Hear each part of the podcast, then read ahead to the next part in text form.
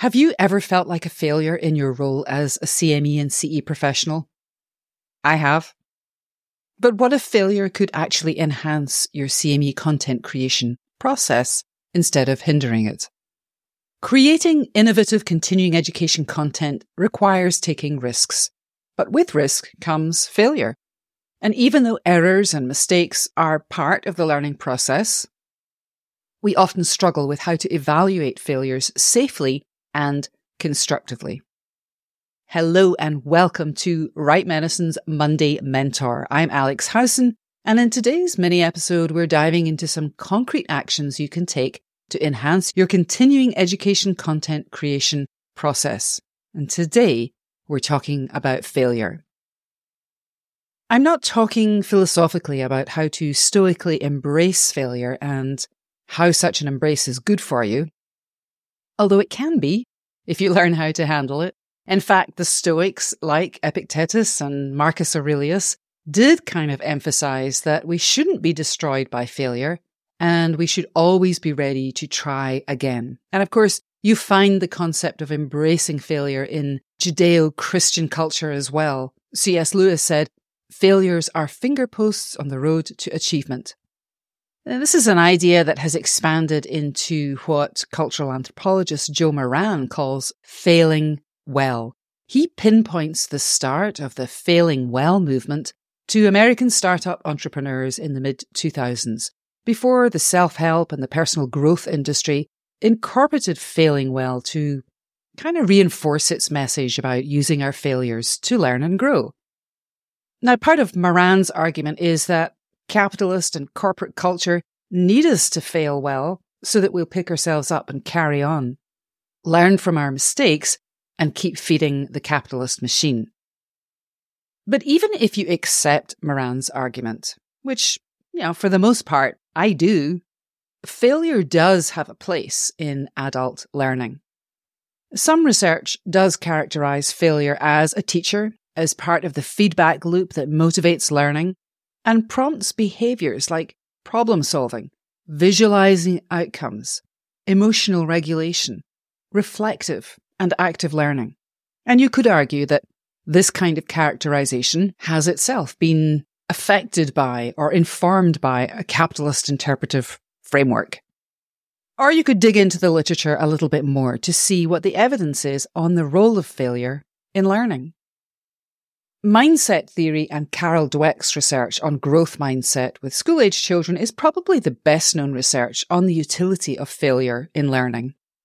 Her work has supported the idea that people with a growth mindset tend to embrace challenges, persist through setbacks, see effort as the path to mastery, learn from criticism, and find inspiration in the success of others.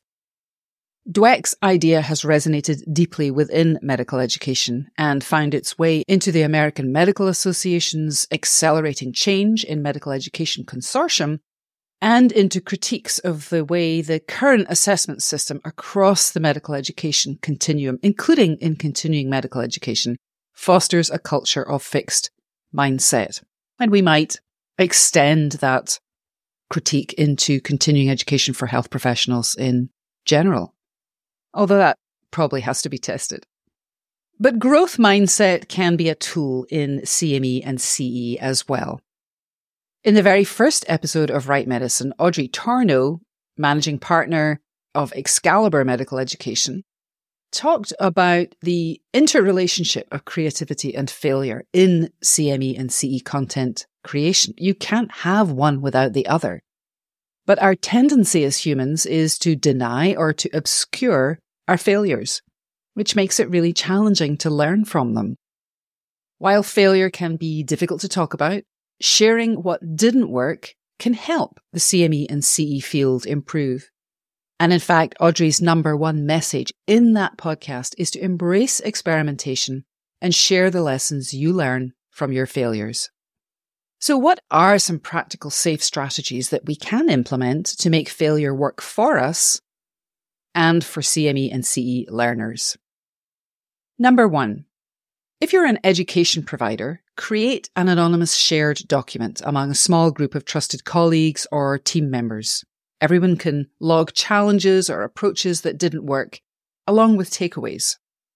The anonymity of this type of shared document increases psychological safety and reduces the vulnerability that we all feel when we're sharing failures.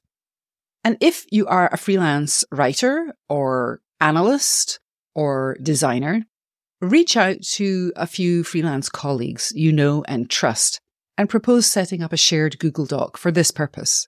You can agree on guidelines for providing constructive feedback without blame, and you can log challenges from projects that didn't meet expectations, along with lessons learned and ideas for improvement. Strategy number two, instigate a failure report session at an internal team meeting where people briefly present something that didn't go as planned. Focus your discussion on solutions and problem solving. And if you work freelance as a C M E C E professional, you could schedule video chat failure sessions with one or two trusted freelance colleagues to talk about projects that missed the mark in some way. Focus on lessons learned rather than shame or blame. Maybe that goes without saying, but it's easy to get caught up in a shame or blame mindset. And pick a regular cadence, you know, every month or so, and set agendas that are really focused on improvement. Number three, if you're an education provider, you could periodically review metrics and trends across activities and programs to identify areas where outcomes are decreasing or are not as expected. And of course, talk about the possible reasons for this change. And if you work freelance, you can keep a personal journal or a spreadsheet to track metrics related to not only your freelance C M E C E business, things like project inquiries, proposals submitted, projects awarded, client satisfaction, and so on, but also to track activities or tasks or engagements that didn't meet the metrics you set for them. And you can review these on a regular basis. And when you spot unsatisfactory results, reflect on the potential reasons and brainstorm solutions. Strategy four, you could share de-identified examples of failure or lessons learned at conferences or in presentations. Or you could publish case studies on failures and their lessons learned with all of the identifiers removed. Again, focusing on solutions to the problems you encountered. And as Audrey suggested in the very first episode of Write Medicine, you could create an educational graveyard to memorialize failed approaches and the lessons they've taught you. Here's how Audrey describes it. So Ben and Jerry ice cream, they're up in Vermont, and they have a, a flavor graveyard. It's actually tombstones with the names of all the flavors that no longer exist in their production lines. And they have the description of what it was comprised of and the year or years, if it had a longer life cycle, of when it had been available. And it's, I find that one to be interesting. It's like they kind of found a way to make fun of their failures in a way that, because you are welcome as a visitor on a factory tour to go walk through the graveyard okay. and visit, visit all the things that didn't work out.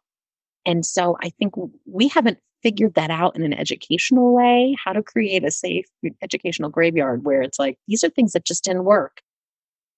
In our field, it's crucial to be creative and to try new things. That means failure is part of the education design, planning, implementation, and evaluation process. The main ingredients for using failure effectively are number one, creating a safe environment for reflection and feedback, because we need psychologically safe spaces to self-reflect and share. Number two, anonymity builds trust. And number three, focusing on constructive lessons versus blame or shame, combined with a readiness to accept constructive criticism without taking it personally. These things are essential. As Josh Spector says, failure feels personal, but that doesn't mean it is personal.